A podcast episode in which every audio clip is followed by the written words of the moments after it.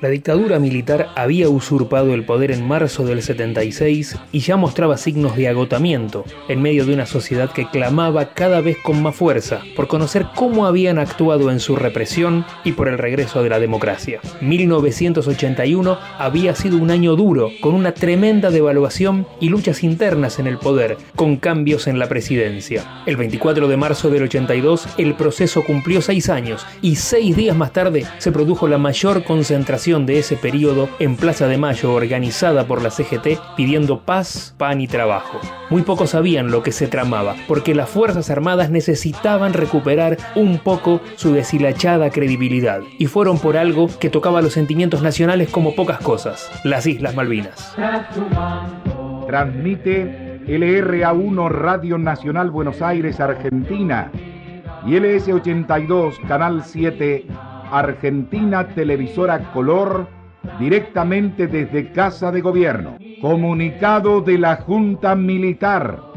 La Junta Militar como órgano supremo del Estado comunica al pueblo de la nación argentina que hoy la República, por intermedio de sus Fuerzas Armadas, mediante la concreción exitosa de una operación conjunta, ha recuperado las Islas Malvinas, Georgias y Sandwich del Sur para el patrimonio nacional. Se ha asegurado de esta manera el ejercicio de la soberanía argentina sobre todo el territorio de las mencionadas islas y los espacios marítimos y aéreos correspondientes. Quiera el país todo comprender el profundo e inequívoco sentido nacional de esta decisión para que la responsabilidad y el esfuerzo colectivo acompañen esta empresa y permitan, con la ayuda de Dios, convertir en realidad un legítimo derecho del pueblo argentino, postergado paciente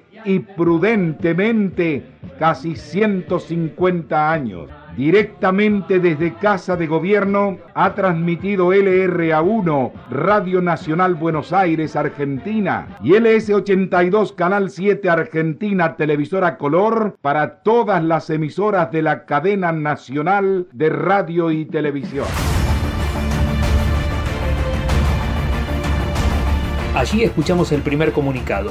Luego llegaron muchos más, con desinformaciones más que aclaraciones. Todos los canales de televisión pertenecían al Estado y se eligió el noticiero central de ATC como propalador principal de los actos que ocurrían en el sur con la voz de uno de sus conductores, que quedó para siempre adherido a aquellas horas asiagas, José Gómez Fuentes. Seguimos ahí, claro que sí, y sepa todo el país de los argentinos como la altiva y a veces fría ciudad de Buenos Aires late en este día tan glorioso, tan especial. Nosotros queremos decir que hace dos minutos, dos, partió de Ezeiza en un vuelo de aerolíneas argentinas nuestro canciller Costa Méndez. Va a los Estados Unidos a la reunión del Consejo de Seguridad para mantener allí nuestra política, es decir, para que continúen nuestros juegos diplomáticos que son legítimos frente a los ingleses. Y debemos decir que con el paso de las horas supimos que este día tenía también un nuevo héroe, porque recuperamos las Malvinas con sangre. Con el paso de las horas supimos que se sumaba un héroe más a los tantos que tenemos. Pero sepamos todos, no lo olvidemos jamás, que nadie se distraiga. Murió el capitán de corbeta de Infantería de Marina por delegación de todos nosotros. Todos los argentinos hemos muerto con él hoy y hemos renacido a la gloria con él hoy. Si esto no se entiende así, nada se entiende del fenómeno que venimos atravesando.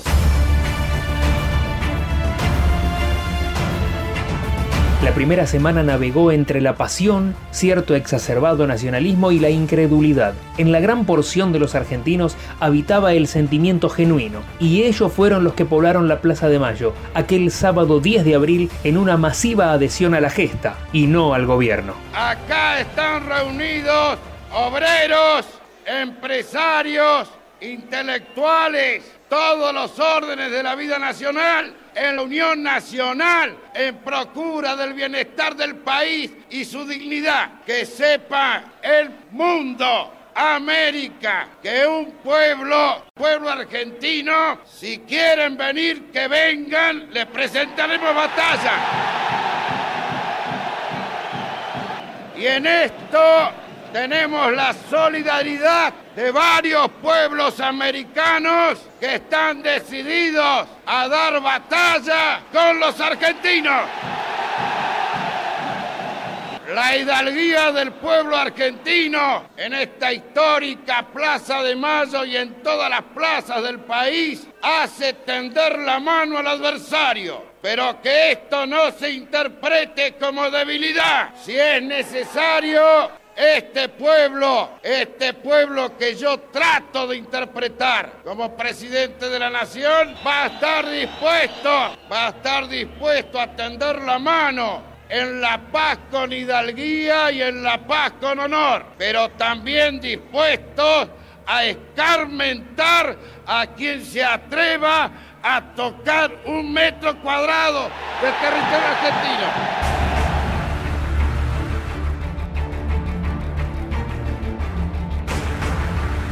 En todo aquel entramado de políticos, soldados, militares y agregados diplomáticos se destacó un personaje especial, hombre de tono de voz bajo, andar despacioso con su bastón y firmes ideas. Era Nicanor Costa Méndez, el canciller argentino que esto decía sobre cómo se vivía en las Malvinas. La gente de esas islas, si vive hoy eh, bien, vive gracias a las comunicaciones que el gobierno argentino estableció en 1971 como forma de acercarlas al continente comunicaciones que son a costa del erario argentino, a costa del contribuyente argentino. La verdad es que Gran Bretaña abandonó a la población de esas islas, no tiene comunicación alguna con ellas. Eso es algo que pienso que debe subrayarse muy especialmente. Lo absurdo de esta confrontación, lo absurdo de este despliegue naval británico para una situación que no tiene futuro para Gran Bretaña. Abril fue un mes ajetreado. No existían los canales de noticias y las emisoras tradicionales cerraban sus transmisiones a medianoche, por lo que mucha gente se quedaba buena parte de la madrugada pegada a la radio, a la espera de las novedades. Una de las más dolorosas llegó el 2 de mayo, cuando se tuvo conocimiento del hundimiento del crucero General Belgrano. Comunicado del Estado Mayor Conjunto número 17. El Estado Mayor Conjunto comunica que un avión naval que sobrevolaba la zona donde fue atacado el crucero Ara General Belgrano avistó varias balsas salvavidas. Unidades de la Armada se dirigen al lugar para rescatar a los náufragos. A continuación se dará lectura al comunicado del Ministerio de Relaciones Exteriores y Culto en nombre del gobierno argentino. El gobierno de la República Argentina, ampliando lo informado por el Estado Mayor Conjunto en su comunicado número 15, hace saber, primero, que a las 17 horas del día 2 de mayo, el crucero Ara General Belgrano fue atacado y hundido por un submarino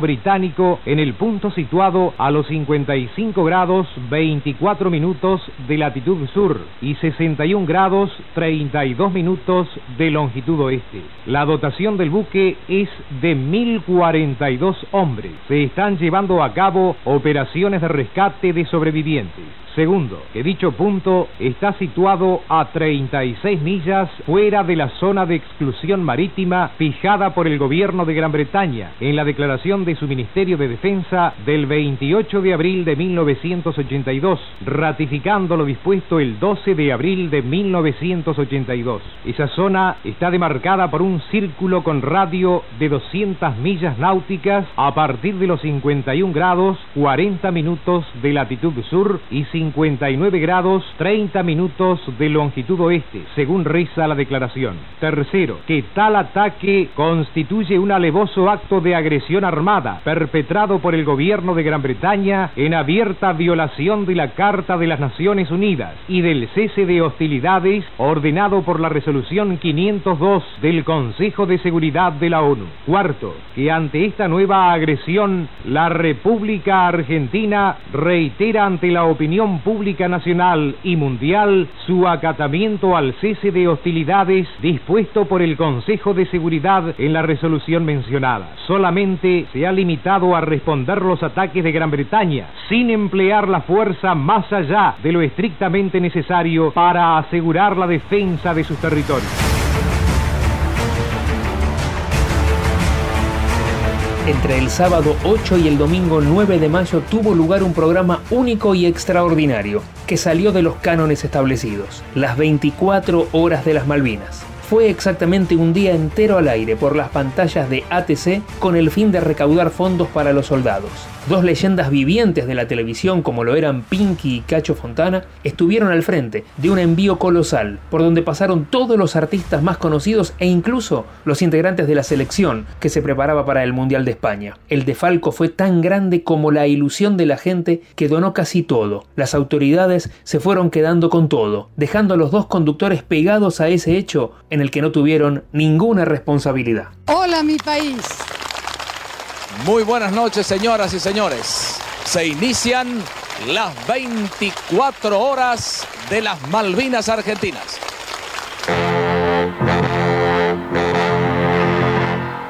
Vamos, argentinos, vamos a vencer. El futuro sigue su camino.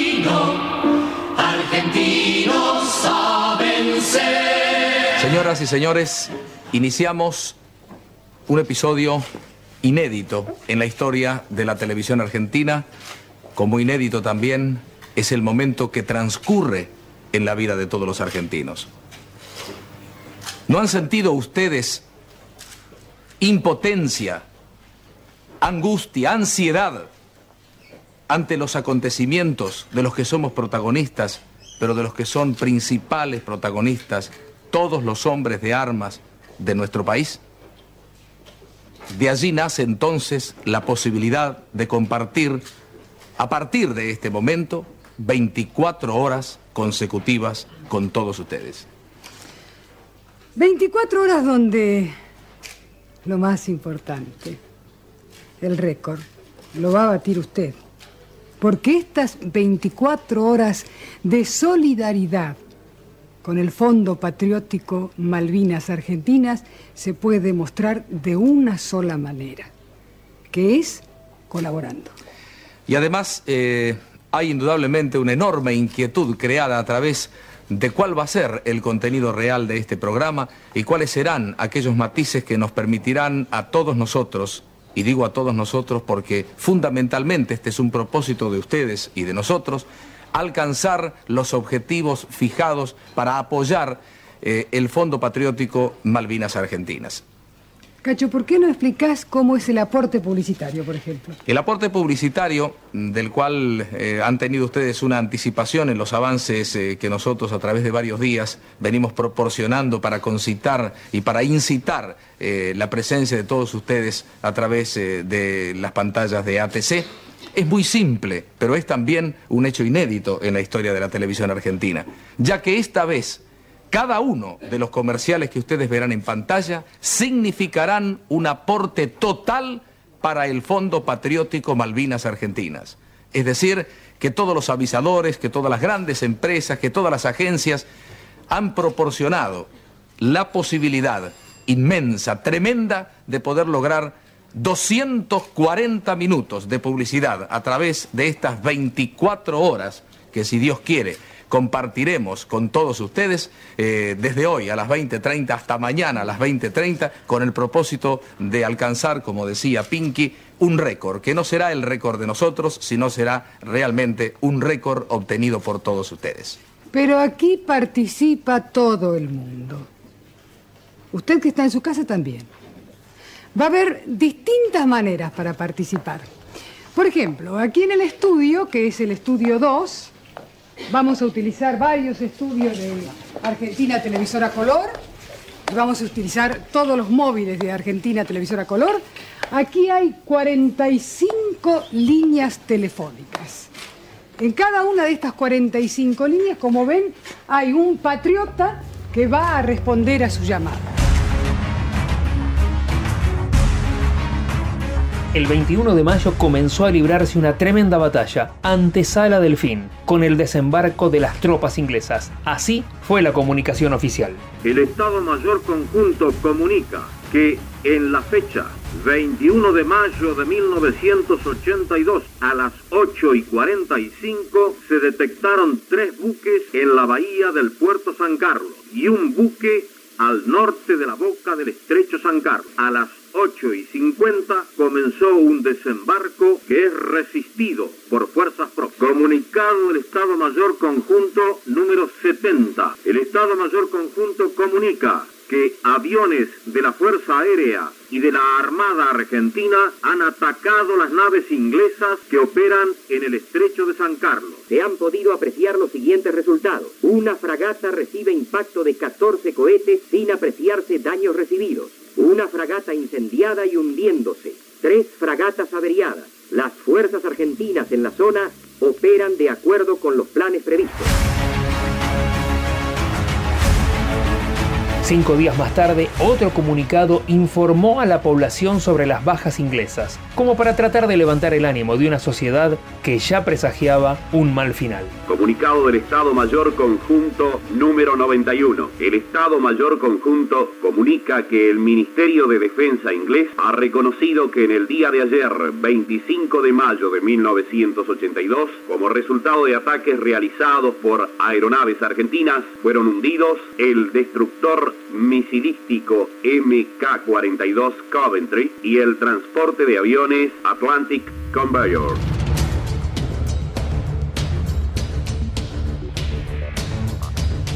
Y llegaron aquellos días de junio, donde los argentinos atravesamos un sinfín de emociones. El viernes 11 arribó el Papa Juan Pablo II, que fue recibido con un fervor único. Él habló de tratar de encontrar una solución digna y justa al conflicto bélico. Relegar al olvido el recurso a la guerra, al terrorismo y a métodos de violencia y a seguir decididamente senderos de entendimiento de concordia y de paz. Sea prenda de mi benevolencia generalizada y de reconciliación de los espíritus, la bendición apostólica que con gran afecto imparto a todos. Benedicat vos omnipotens Deus, Pater et Filius. Se fue el domingo 13, en la misma jornada que Argentina debutó en el Mundial, perdiendo con Bélgica 1 a 0. El martes 14, cuando ya la resistencia era imposible, llegó la rendición. Comunicado del Estado Mayor Conjunto número 166. El Estado Mayor Conjunto, en relación con los hechos que llevaron a la decisión de cesar el fuego en el combate de Puerto Argentino y después de un minucioso análisis y recopilación de toda la información disponible, comunica que el día 13 de junio a las 10 horas las fuerzas inglesas comenzaron una intensa acción de ablandamiento mediante persistente fuego de artillería, cañoneo naval y bombardeo aéreo que produjo daños materiales en la artillería y armas de apoyo. Que a las 22 y 30 horas del mismo día iniciaron un ataque de gran envergadura, explotando fundamentalmente su capacidad tecnológica para operar de noche, la que fue facilitada por la disponibilidad de equipos especiales para visión nocturna, tales como visores y miras infrarrojos, guiadores de misiles portátiles, sistemas láser de puntería, morteros individuales descartables, etc. Debe tenerse especialmente en cuenta al hacer la evaluación que pese a nuestra menor capacidad tecnológica, diferencia de medios e imposibilidad de reposición de material, nuestras Fuerzas Armadas, con idoneidad, valor y decisión, no solo enfrentaron a Inglaterra, una de las primeras potencias del mundo, apoyada por los Estados Unidos, la Comunidad Económica Europea y la aquiescencia de la OTAN, sino que le produjeron daños desproporcionados en relación con la diferencia de fuerzas y medios en oposición. Como lógica consecuencia, Galtieri renunció a su cargo, dando explicaciones vacías. Estas fueron algunas de las palabras de ese hombre que llevó por siempre la culpa de haber liderado un delirio que mató a muchos compatriotas. El combate de Puerto Argentino ha finalizado. Nuestros soldados lucharon con esfuerzo supremo por la dignidad de la nación. Los que cayeron están vivos para siempre en el corazón y la historia grande de los argentinos. No tenemos solo el bronce de las antiguas glorias, tenemos nuestros héroes, hombres de carne y hueso del presente, nombres que serán esculpidos por nosotros y las generaciones venideras. Los pueblos solidarios de América Latina y todos aquellos capaces de olvidar sus intereses ante el coraje y el sacrificio, también los guardarán en su memoria. Y ahora llegó un momento especial, el de escuchar a ellos, a algunos de nuestros héroes, para que nos cuenten en primera persona cómo fue estar allí, en el lugar de los hechos. Ellos se van a presentar y contarnos qué significó para cada uno la Guerra de Malvinas. Me llamo César González Trejo, fui soldado del Regimiento 3 de Infantería Mecanizada que estaba en la tablada, en el Partido de la Matanza, provincia de Buenos Aires, y como soldado clase 1962. La guerra siempre es un hecho social, cultural y político antinatural en el sentido de que los padres entierran a los hijos en vez de los hijos entrar a los padres. En que uno en general es el mejor combatiente es el más joven. Lo vemos por aptitud física, lo vemos por aptitud psicológica.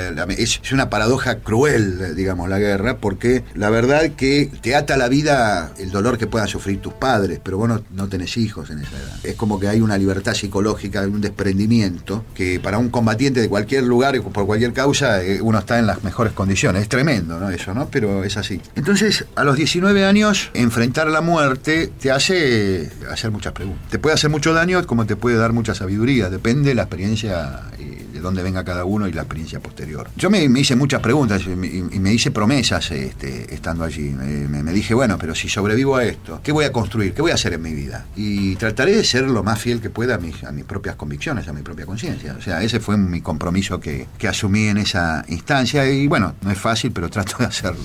Mi nombre es Edgardo Esteban, fui soldado durante el conflicto bélico de 1982, hice paracaidismo y llegué a Malvinas el 25 de abril a las 22 y 20 de la noche y regresé al continente en un buque hundido por la prensa argentina que se llamaba Canberra, que no fue así. Después de la rendición del 14 de junio, subí al barco el 16 de junio y llegué a Buenos Aires el 19 de junio. La guerra, según la contratapa de mi libro, puse es un procedimiento por el cual hombres que no se conocen se ven obligados a matarse por hombres que sí se conocen y no se matan. ¿no?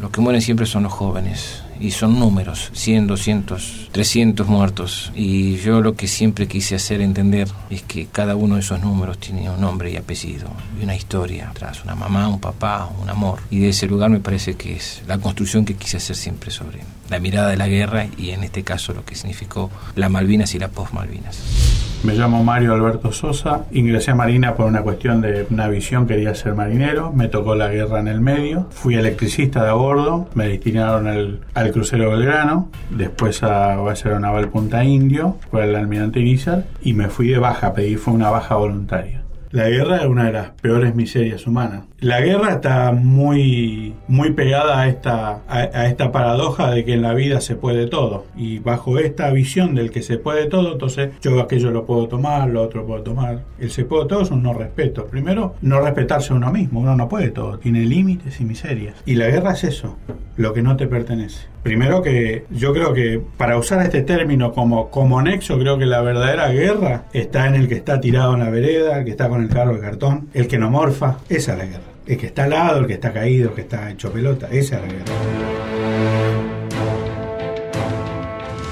Edgardo Esteban, contanos cómo te enteraste que tenías que ir a las islas. La que me contó, me despertó con la noticia de Malvinas era mi mamá. Estaban yendo los familiares o estaban yendo mucha gente a la Plaza de Mayo a celebrar. Y ella me decía, ¿cuántas mamás o cuántos soldados estaban yendo a la plaza? Porque no se tiene dimensión de lo que es una guerra. No tuve tiempo ni de despedirme de mi mamá me tuve que escapar de una guardia, de una formación en el aeropuerto de Córdoba para poder llamarla por teléfono. Y antes de eso, en el trayecto desde el cuartel al aeropuerto, le pude tirar una carta Y esa carta que se la agarró un señor que iba en bicicleta, se la, le pedí por favor que la enviara que me iba a la guerra y esa carta le llegó a mi mamá. Yo quise ir a Malvinas, ¿eh? como todos, ¿eh? quería ser protagonista de la historia. Lo que pasa es que después cuando cayó la primera bomba dije, ¿qué hago acá? Ahora la pregunta es para vos, Mario Sosa. ¿Qué significa Malvinas? Para mí Malvinas es un territorio que por la geografía, lo que aprendí en el colegio, nos corresponde como territorio nacional, pero está mucho más lejos de los que nos necesitan al lado, de personas que tengo al lado. Me gustaría que siga siendo Argentina, que tenga, pero que en realidad si, va, si realmente la queremos, que sea en beneficio de todos, del pueblo argentino y no de algunos. César González Trejo, ¿cómo fue tu experiencia en las Malvinas y poder estar cara a cara con Galtieri un tiempo más tarde? Fui a la oficina administrativa llamada de Tal. Entonces fui al de Tal, dije, bueno, este, voy. Dice, no, pero no hay más lugar, porque estaban incorporados ya la clase 63 y parte de la 62. Entonces, los que eh, éramos reconvocados íbamos a quedar supuestamente en el regimiento, en el cuartel, custodiando mientras los otros partían. En, esa, en ese conversar con mis compañeros y en medio de ese marco eufórico que también era el que se vivía fuera del cuartel, yo fui, me presenté, no, yo voy, pero no hay lugar, bueno, pero algún lugar tiene que haber. Bueno, en la enfermería. Entonces me mandaron a la enfermería. Yo fui en un lugar que no, había, no me había desempeñado desempeñado. Bueno, partimos finalmente el 11 de abril, rumbo a Río Gallegos. Estuvimos un día en Río Gallegos. Tuvieron que, como no había más lugar, desalojaron las cárceles. Así que dormimos esa noche anterior a ir a Malvinas en la cárcel, eh, obviamente con las celdas, con las puertas abiertas. Pero bueno, era el único lugar que quedaba para alojar a soldados. Y al día siguiente, el 13 de abril, llegamos a, Malvinas. La mm, actitud espontánea nuestra fue, cuando llegamos, bajar del avión y besar, besar el suelo. O sea, recostarnos sobre el suelo y besarlo. Que todos, aún en nuestra juventud y en, la inconsciencia de ese momento, de lo que era una guerra, ¿no? Eh, sabíamos que estábamos participando en algo importante. Y yo cuando me voy para el regimiento, cuando antes de partir, yo recuerdo que a mí mismo me decía, registra en tu mente estos lugares porque pueden ser la última vez que los veas. O sea, yo sabía que iba a un lugar donde había, donde podía haber una eh, muerte, guerra y qué sé yo, y este, ya tenía conciencia de eso, no es que era absolutamente inconsciente del tema. Por supuesto que la guerra, una cosa es imaginarla y otra cosa vivirla, ¿no? Eh, ahí empezó otra, otra historia, ¿no? Dirigía una publicación que se llamaba 2 de abril en el pensamiento de la generación Malvinas, y luego de que lo indultó Menem a Galtieri, yo le hice una entrevista a Galtieri. Y el tipo me dice en un momento dado, bueno, hubo muchos traidores.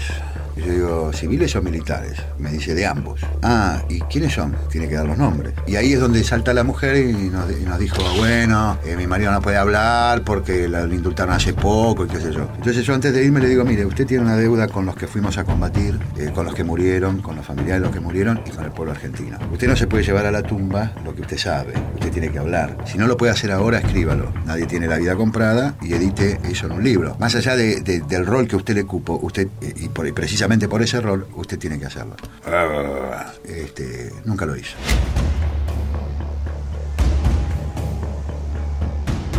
También contamos con el testimonio de Marcelo Rosasco, que nos cuenta su experiencia en las islas y el recuerdo a 40 años de esta gesta histórica. La manera mediante la cual me enteré de que iba a Malvinas fue difusa y dilatada. En principio, cuando el 2 de abril las Fuerzas Armadas invadieron las islas, se nos comunicó que teníamos que levantar todo el campamento en el que estábamos en ese momento, en funciones con la instrucción de la clase nueva, para volver al regimiento y esperar la orden de tener que ir a Malvinas. Eh, no a una guerra precisamente, sino a ocupar posiciones hasta tanto empezaran las negociaciones y a la espera de una eventual reacción de las fuerzas eh, británicas. Eh, desde ese momento hasta que efectivamente fui a Malvinas pasó una semana. Eh, en el medio hubo órdenes y contraórdenes como que iba a ir, no iba a ir, iba a ir una fuerza especial del regimiento junto a otras unidades de la misma brigada en la que estábamos, hasta que finalmente, casi como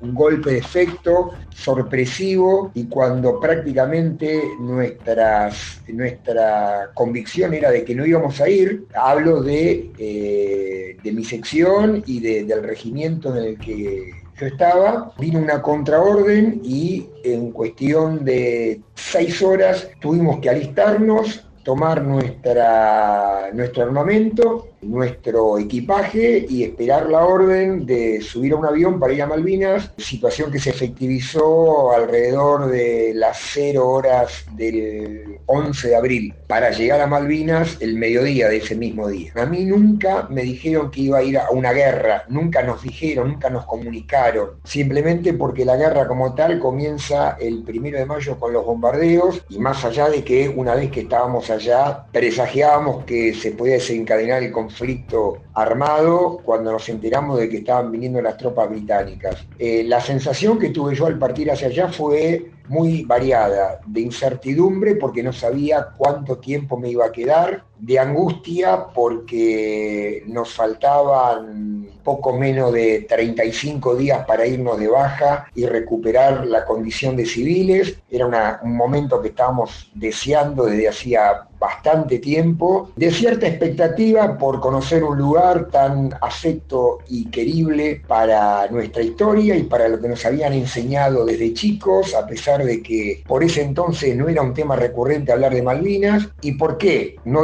decirlo eh, de miedo, por supuesto, ante la posibilidad de que se desatara una guerra y, bueno, tuviera que formar parte y, y tuviera que morir en ella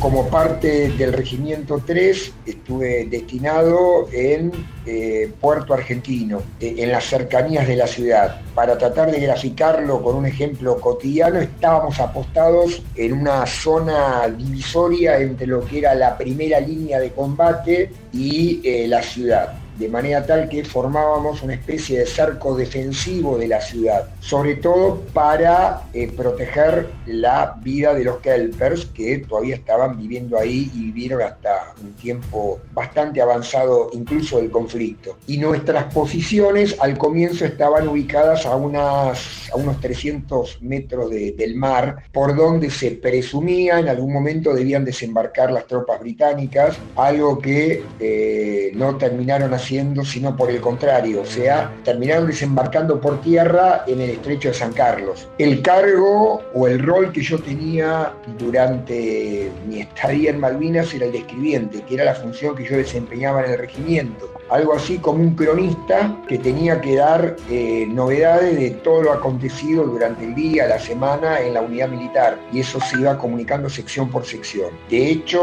bueno, la sección llevó una máquina de escribir, Olivetti, la vieja y querida Olivetti, que es con la que yo hacía lo que llamaba la orden del día todas las mañanas y la distribuía a las diversas secciones como dije anteriormente, pero en la práctica no escribí una línea, sino que me dediqué a cavar trincheras, a refaccionar este, viviendas que sirvieran de alojamiento para, nosotros, en definitiva, para las tropas, y hacer guardias. ¿eh? Y después, hacia ya entrado el conflicto, además de esas actividades, era muy común que tuviéramos que trabajar de apoyo logístico, cargar armamentos para que las unidades las trasladaran a las zonas eh, en las que se necesitaban para el combate, cuerpo a cuerpo prácticamente.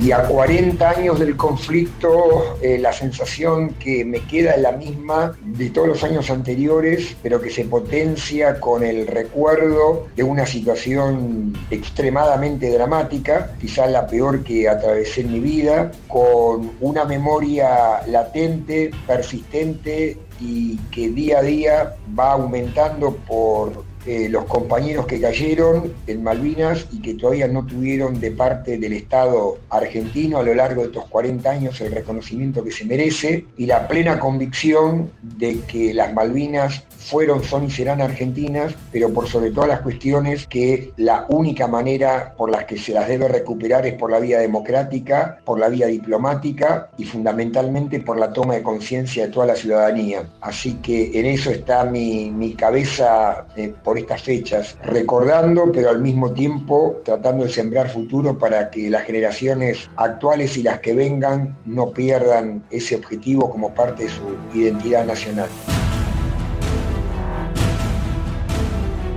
Hubo también un grupo especial, pocas mujeres que viajaron al Atlántico Sur. Estela Morales fue una de ellas. Era enfermera, pero en las islas fue mucho más. Somos 14 enfermeras de la Fuerza Aérea con grado militar. Estuvimos en Comodoro Rivadavia, partimos desde el Hospital Aeronáutico Central en Pompeya, donde estábamos trabajando, y partimos hacia Comodoro con el Hospital Reubicable, que es el hospital que compró Fuerza Aérea a Estados Unidos. Ese hospital se instaló en la cabecera de pista del aeropuerto de Comodoro Rivadavia y allí trabajamos desde los inicios hasta el final de la guerra y posteriormente con los traslados y evacuaciones aéreas. El hospital tenía dos quirófanos, sala de terapia, radiología, sala de internación, comedor, cocina, porque se les daba, se les preparaba comida a los internados. No estaban mucho tiempo tampoco porque se trabajaba a cama caliente, o sea, inmediatamente los que quedaban y estaban, no estaban en tan malas condiciones eran trasladados inmediatamente a otros hospitales de Buenos Aires o de otros de la zona. Nosotras como enfermeras estuvimos al principio, antes que llegaran los ingleses, preparando material que se trasladaba a las islas y después, posteriormente, cuando empezó eh, el ataque, recibíamos a los heridos en todo momento. Llegaban en malas condiciones de alimentación, por supuesto, llegaban con heridas de guerra. La función nuestra era curar las heridas, contenerlos. También es otra de las funciones de una enfermera, contener al herido, tratarlo de que no sufra tanto y además sabíamos de dónde venían. Venían de un infierno, porque realmente el que no estuvo en una guerra no, no sabe lo que es el sufrimiento y el dolor que debe ser estar en una guerra. Y estábamos para eso, para contenerlos y ayudarlos. Parece mentira, pero transcurrieron ya 40 años de la guerra del Atlántico Sur. Las heridas aún no se han cerrado y queda por siempre el recuerdo y el agradecimiento a todos los héroes, a los que volvieron y a los que no volvieron. Las nuevas generaciones deben conocer cómo fueron aquellas horas y también saber que tras su manto de neblina no las hemos de olvidar, nunca, a las Malvinas argentinas.